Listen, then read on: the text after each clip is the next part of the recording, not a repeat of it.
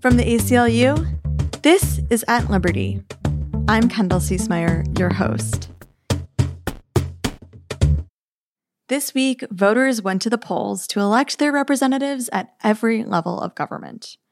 Most notably for us at the ACLU, the midterms are the first opportunity to get a national sense where voters are sitting on abortion access since the June overturn of Roe v. Wade. We are also on guard, watching for voting rights violations, and are eager to make sure every ballot is counted. So far, we are cautiously optimistic and hopeful about the positive progress for civil rights and civil liberties that we're seeing. And so today, we're going to check in with the experts the morning after the election to see how they're feeling about the future of our reproductive freedom and voting rights work. Joining us are JJ Straight, the ACLU's Liberty Division Deputy Director, and Zara Huck, a senior campaign strategist. Both JJ and Zara sit in our National Political Advocacy Department. JJ, Zara, welcome to At Liberty. Thank you. Thanks, Kendall. I'm so happy to have you both here. I want to just check in and get a gut reaction from both of you. It's the morning after election day. We have some results, but we are still awaiting others. How are the two of you feeling so far about where we are? And did you sleep last night? Be honest. This is JJ. I slept for maybe two and a half hours. Uh, I wouldn't say it was the most restful sleep I've ever had, but I actually feel vindicated this morning. Oh, I love that. Yeah. I mean, as you mentioned, we had the Dobbs decision, which obviously, you know, we expected, saw it coming around the corner, had the leak happen. But the way that that decision absolutely also put us at a different level of citizenship in this country. And what I saw last night and what started in August for us in Kansas was when abortion was on the ballot, people spoke clearly and definitively and with the majority voice that we know we have on this issue, which is nonpartisan, and that is that abortion is popular and that people want it to be legal and ex- accessible, period. End of story. Yeah, that is very similar to how I feel as well. I'm like, oh, we showed up, we showed out. Zara, what about you? I'm feeling good. Um, cautiously optimistic about some things that we're still tracking and looking at. Um, like JJ, didn't get a lot of sleep, but this morning when I woke up, I had some good news, saw some great results. And in a lot of these places where we're seeing narrow margins, I think a lot of work that's gone on over the years to create systemic change and greater access is helping to kind of lead and um, build upon candidates whose policy uh, platforms really ma- align with expanding civil liberties, protecting them, and helping voters make decisions for themselves. Absolutely. Thank you for that overview. I think midterms are complicated, right? There are a lot of different pieces, and we saw a lot of good news across the board.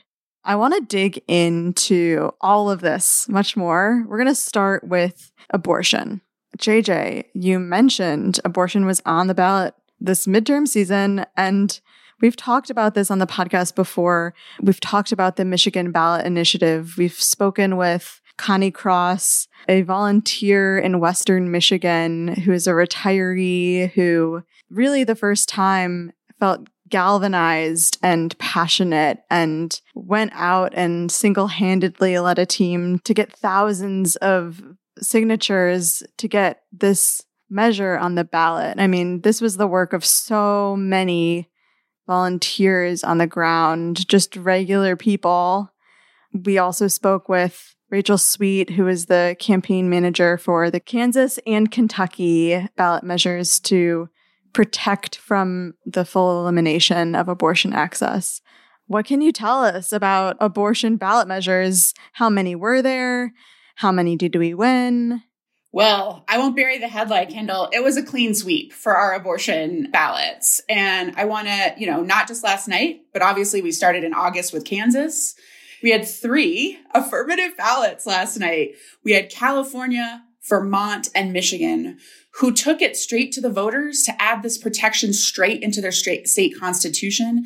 And as you said, had overwhelming numbers of volunteers who showed up, really understood the stakes, talked to their friends and their neighbors, and showed up last night in droves. Um, just like we saw the qualification in Michigan, we saw all of these measures well above majority as we still are seeing, you know, the trickling in of last results. We were able to call that measure in Michigan, Vermont, and California all last night. That's how definitive the vote was. Uh, I also want to mention Kentucky, where we, just like Kansas, fought back on the cynical measure put up by the legislature to take the right explicitly out of their state constitution so that they can try to continue to hold up a ban that is in Kentucky. And then a little more less known um, measure because it wasn't a constitutional amendment, but in Montana, they also had a referendum that we were not necessarily expected to win and certainly knew it would be close. And again, people f- soundly voted no on that uh, measure as well. And so across the board, when we saw abortion put directly to the voters, out of the hands of cynical politicians who are trying to ban our access, we continue to see that this is not, again, bipartisan or multi-partisan. Let's not even just limit it to two parties. We know lots of independents who voted for our measures or against them. And we know that abortion is popular and that people expect and do not want the government to be involved in this decision period as one of our you know folks who was running for election said, you know, it should be between a woman and her doctor and a local politician. Absolutely not, is the message that was sent last night in multiple ways, uh, starting with those ballot initiatives. I want to dig in a little bit more to Michigan because this has been a, as I mentioned, like a behemoth effort of Michiganders. What did we see in terms of turnout, both to get the measure on the ballot and then to pass it yeah. Michigan is one of the states where we saw a surge in voter registration after Dobbs in women in particular, but also last night, the anecdotes about young people showing up, staying in line. I believe in Ann Arbor, because people were in line, uh, they couldn't close the final polls there till midnight. We saw folks across the state really see that Dobbs decision come down and ask, what can I do? What am I going to do in this moment? And I want to start with your story from Connie. There were 60,000 Connies who showed up, maybe not at the level that Connie did, and she was a leader in our work, but we saw a surge of volunteers who made sure that not only did we get on the ground and qualify, but we had a record breaking number of signatures in the state of Michigan that put us at the exact point we needed to to kick off that campaign and make sure that we were absolutely putting some of the most protective, comprehensive language into a state constitution that protects us um, as citizens in Michigan to to seek access for abortion, pregnancy care, IVF. So you know, I'm tired and uh, I've shed some tears here and there out of just relief and joy and inspiration Absolutely. I mean, you know, 60,000 volunteers. People have full time jobs, people have families, people have a lot of other priorities. And to get that kind of groundswell just, you know, is so impressive and, and really, really cool to see. Um, I want to talk about Kentucky. Yeah, me too. Kentucky was the first state to put abortion rights to a ballot test while also enforcing a near total ban that is still in effect. Um, the voters' rejection of this measure has created a pathway now for abortion access to be maybe pried open a little bit. Um, what does the victory mean for our ability to do reproductive rights work there in the state? Well, I'm so glad you asked that question because I think that, you know, elections are part of our progress, but we are absolutely going to have to continue to look at all the avenues that we have in Kentucky and elsewhere on how we um, really take a place that does right now have a ban that is enacted and have a path forward to continue our litigation there. Our amazing litigation team, because of the work done in Kentucky on the ballot and at the Supreme Court there, uh, we feel that we have a path to continue to knock down this, you know, arcane abortion ban in Kentucky. And then I think Kendall, you know, again, the other opportunity this poses is because this wasn't, you know, partisan and because we saw ourselves above majority, on an abortion ban in Kentucky it shows that Kansas wasn't some aberration or one off, right? Like we mm-hmm. are taking mm-hmm. this on in the places that are where people might imagine we wouldn't be able to win and we are winning soundly.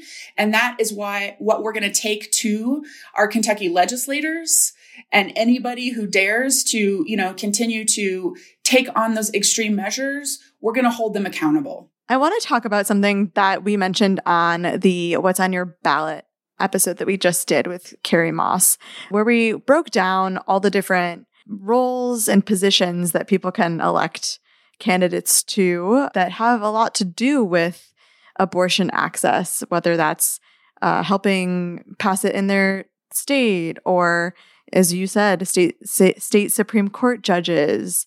Uh, we also have talked about state attorney generals or district attorney generals and the choice of whether or not someone would decriminalize or criminalize abortion care. Do we have anything to report on races that were exciting in this arena in in our effort to elect people who were supportive of abortion access?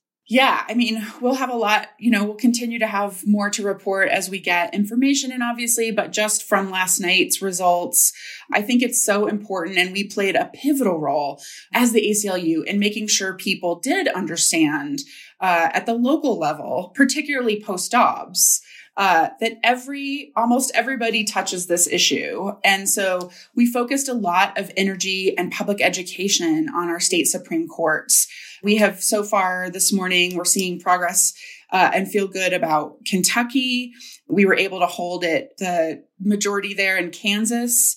And Michigan and Montana also look good for their state Supreme Courts. In Kansas, we also worked on four state legislative races and we won three of them, putting us closer to a veto proof majority. And it looks like we're holding the governor there, right? So again, Kansas is an example where the ballot had an interplay with the state Supreme Court and with the legislature and with the governor there. Michigan is another place that we saw a trifecta effect. And what I mean by that is uh, the governor, and it looks like, again, they're still counting and there may be some recounts, but we could see entire state control go to a more pro abortion, pro access, pro healthcare legislature there. And I think that I would say that a lot of that has to do with the fact that folks were talking about abortion in Michigan and were mm-hmm. demanding of their elected officials what their positions were and really understood that uh, when we were saying abortion was on the ballot, we meant it literally, and we meant that every single office was critical um, to that. We also saw in you know a complicated state like Nevada, and we're still waiting for results there on electeds, but they passed an equal rights amendment last night, and that's one that again, when we think about abortion, we want to make sure folks have access to abortion. When you go back to that Dobbs decision and you read it, which I encourage everyone to do, particularly particularly if you need inspiration to get angry about what Justice Alito wrote, he was really taking away our very equality to be able to make decisions. And so I think that that was also an important moment to, you know, where multiple things were on the ballot that really interlock. And you know, we're going to spend some of this capital that we went in the, that we put in the bank last night when we come to these state, state legislatures, right? When these folks try to do these cynical bans um, or take away access, we're going to be there and we're going to remind them that that is not where their constituents are. You know, on the podcast, we talk a ton about how all of this really comes down to our ability to enact our democracy on an individual level through voting and just how all of these issues really are all intertwined. I want to pivot to voting rights. Zara, you know more than the rest of us, probably, that none of this progress can even be made without free and fair elections. Of course, you know, we've covered on the podcast a lot about gnarly gerrymandering that we're seeing, both of the partisan and racial variety. And that is is at play in, in our elections. And that's always going to be something that we're going to work against. But I wanted to even just get your take. You know, I think there also is a really legitimate concern that we have when we have elections about violence or uh, voter intimidation or day of voting issues, any kind of like emergency work that we will need to do. How did things play out on election day for voters? Did we see issues? There are always going to be issues on election day. That could be a wide range. And I think part of it is just understanding kind of contextually, like there are so many polling locations across the country. There could be very different things that happen. We have places where there might be like a machine that's like glitching and has a technical issue. And so then we need to address that quickly. Then there are places where there's deliberate acts of voter suppression or intimidation that happen or intimidating poll workers. And these things do come up. Thankfully, there are great partners in our election protection coalition, our litigation team in the voting rights project here at the ACLU, and many other people across the country who are there they're present, they react very quickly, they um, look to resolve the issues or to create a, a note that, like, if we're seeing this now, maybe they're not able to fix it in the moment, but this is something for us to look towards to fix in the future as we identify systemic issues that are contributing to these problems across the country. And speaking of systemic issues, I want to talk about voting rights, voting laws that have been passed in response to the 2020 election anti voting rights laws in places like Georgia, Texas, yes. Arizona. I mean, maybe it's too soon to know, but did we see this have a notable effect in midterms and turnout? I think it's it's tough to play numbers right now. Also, we're still looking at things coming in, but I do want to say that the big lie of 2020, it's a dangerous ideology. That's what led to a lot of violence and provided false justification in this fake narrative about um, issues that are coming up in elections that weren't happening and it's creating justification for voter suppression efforts. Just january through may there were over 390 bills introduced uh, restrictive voting laws. This is i mean just unprecedented numbers of things being introduced to try and prevent people from having access to the ballot. We're disenfranchising voters up and down from every angle. And I don't think that's the way that we protect democracy or have voters' voices heard. And that's why we say democracy is on the ballot this election. It's going to be on the ballot every election. But to go back specifically to like things that are happening in reaction, I think it's like a bit twofold. I would say measures that took place during the pandemic to create greater access in response to public health concerns. Some of those were taken in an emergency way. They were implemented. Some of them were walked back. Some of them provided inspiration for permanent modernization and greater access. And some of them, unfortunately, provided inspiration for greater ways to restrict voting and to disenfranchise people. I would say um, things like vote by mail being expanded is extremely important. And we saw last night Connecticut, voters said they would like to see the legislature draft and create an early voting system in Connecticut, which is great news, of course. But we also see that places like in Texas, they're passing laws that make vote by mail and even early voting more restricted, which is preventing people like voters with disabilities from accessing voting in a safe and totally norm, like perfectly fine, safe and encouraged way to make voting easier for them. What we're really looking at here is that it's coming at so many different angles and so many different levels, all the way down to your local level. So I do want people to, to just be aware of the things that are happening incrementally in your state legislatures that you can actually speak out about and push against. Yeah. For people who actually might not be familiar with what the big lie was, I'll say that it was the idea that the 2020 election was stolen or that presidential election was was invalid in some way. And so I just want to be clear on that. There were over 300 candidates across the country in federal and state races that were people or proponents of that idea that the 2020 election had been stolen in some way. One position that we did talk about briefly was Secretary of State. Secretaries of State in each states have a lot of power over how elections are run. Um, what what can you tell us about our feelings about the results that are coming in on on those races? I would say for the Secretary of State races, I really want to kind of lay out why they're important and why they really mattered this cycle. The Secretary of State in many states, not all states, because of the way that our um, kind of government levels are structured, are the chief elections officer in that state. So they're responsible for overseeing election administration. That means varying by state, their authorities can also lead to expanding access or advocating for that access to be legislated with the state legislators.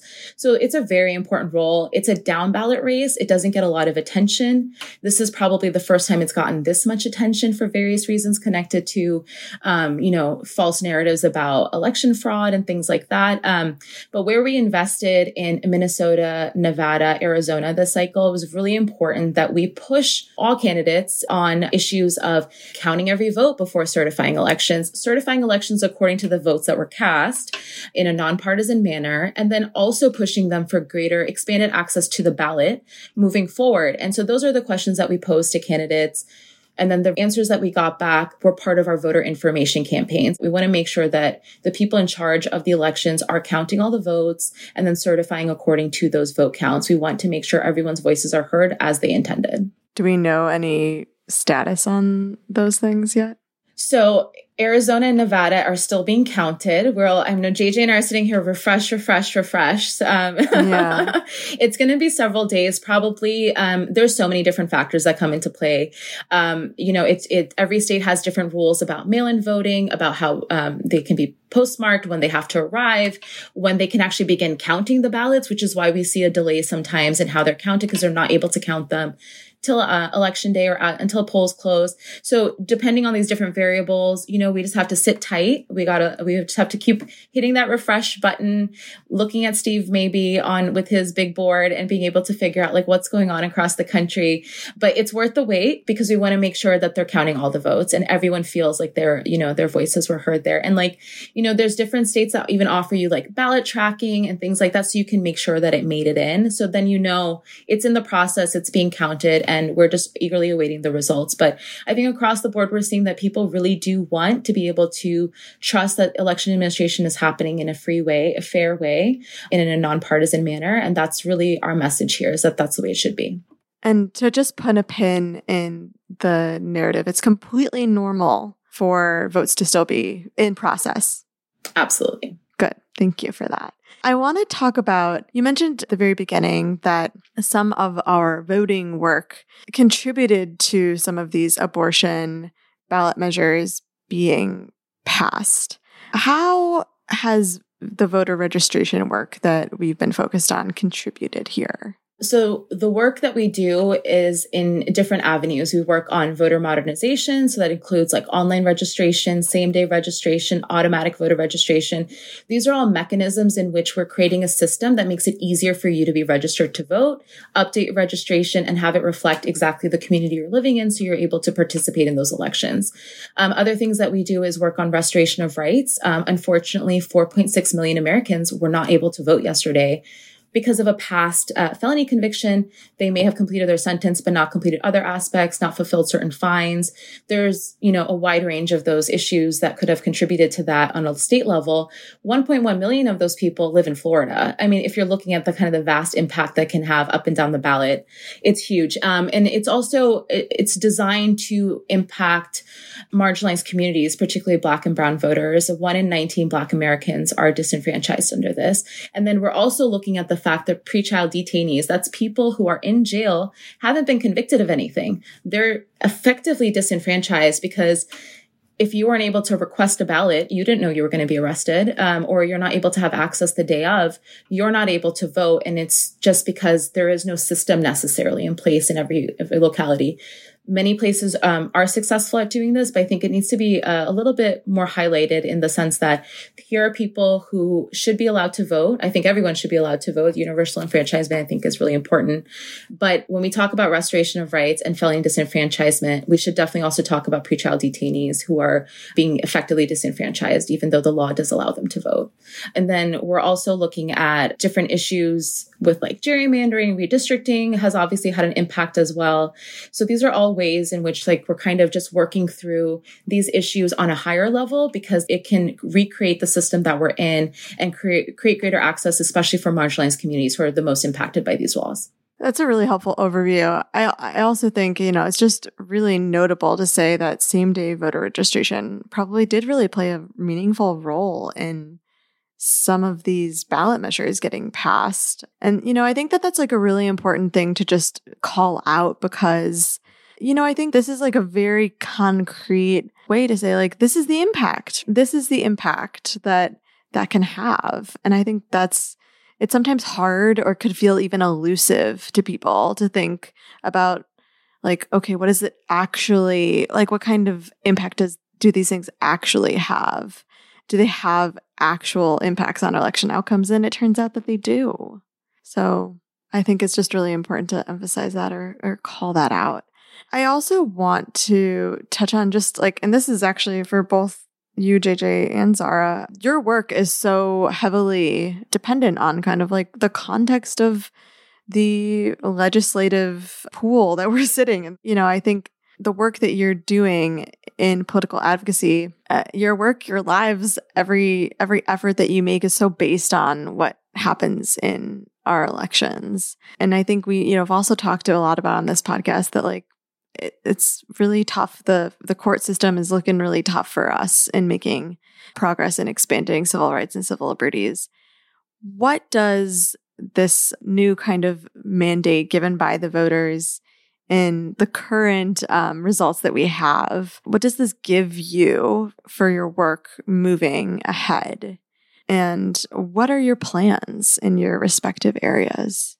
I think voting rights is a nonpartisan issue, like all civil liberties and civil rights. So when we're looking to make progress and advocate for change, what we're really looking for is not maybe a certain makeup, but really for us to advocate with legislators as their constituents, as the people in their communities to say, Hey, we want to be able to vote more easily. We want to have a safer environment. I want to be able to sit home and cast my ballot because I have an issue that does not allow me to easily go in person on election day to be able to do this. And these are things that impact people across party lines, across demographics, across class, across race. There's different you know, obviously motivations for this, but um, I think just across the board, it's important for us to keep it moving and to keep uplifting the important issues in the voting rights work, regardless of what the makeup is. There's always places where we can find agreement that expanding access is important because voting is the cornerstone of our democracy. Sarah, that was beautiful. Very well put.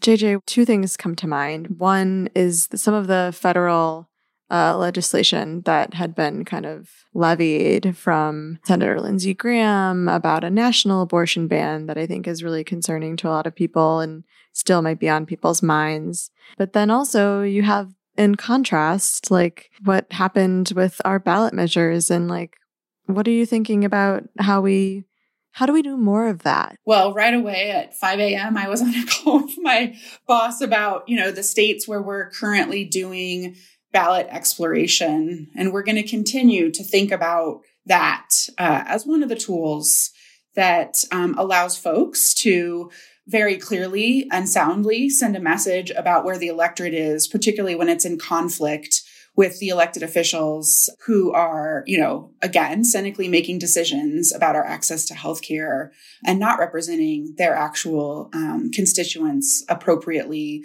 or to Zara's point, you know, abortion is also a nonpartisan issue. And I think that the parties have extrapolated it to look like it's partisan, but that's not where the voters are at all.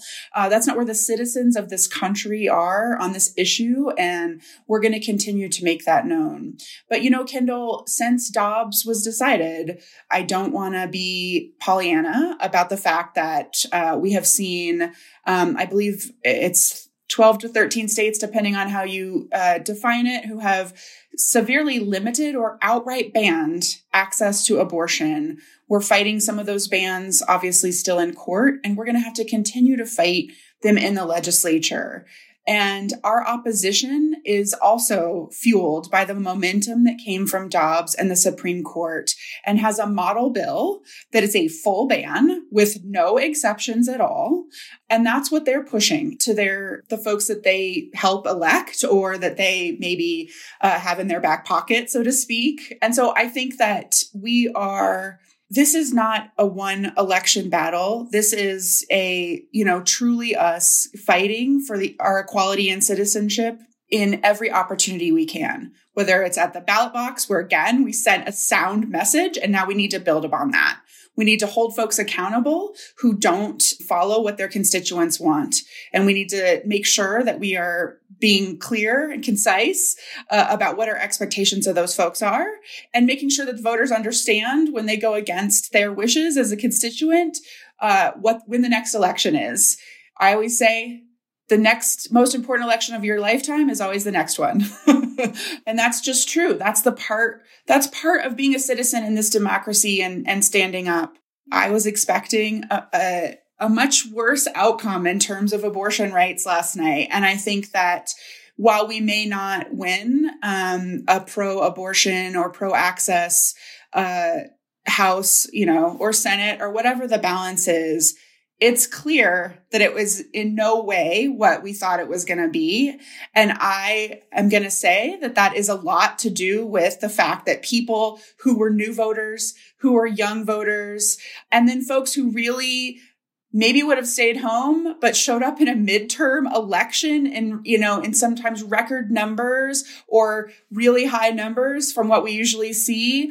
And as we saw from exit polls, definitively said, I am here because of abortion rights or women's rights or because I want to make sure I'm protecting my children's future. And I think that those are the things that we're going to continue as we go into our state legislatures and as we see the new Congress sworn in and certainly in future elections. Definitely. Well, it sounds to me like you are both very clear eyed about the work ahead, but perhaps a little hopeful or energized by what we have seen thus far. And, you know, I think you said it, you said it very well, JJ, when you said the most important election is the next one. Uh, and, you know, that's hard to talk about uh, the day after an election, but we'll be here and we'll be fighting for the next one. Thank you both so much for for joining and helping us break all of the results down as we see them kind of come in. Uh, obviously, this is not a complete picture, but it's it's been great to have you both sound off on on what we're seeing. So, thank you. Thank you. And thank you, Zara. It's been a pleasure. Thank you, JJ and Kendall. Thanks so much for listening. One way to join our fight ahead is to sign up for our ACLU Action text alerts. Text ACT, ACT, to 82623. That's 82623. To sign up for ongoing automated text alerts from the ACLU and its affiliates about ways to take action and support the ACLU organizations. Message and data rates may apply. Text STOP to cancel or help for info. Go to aclu.org for our privacy policy. You can find a link and info in the show notes. We're so happy to have you on board. Until next week, stay strong.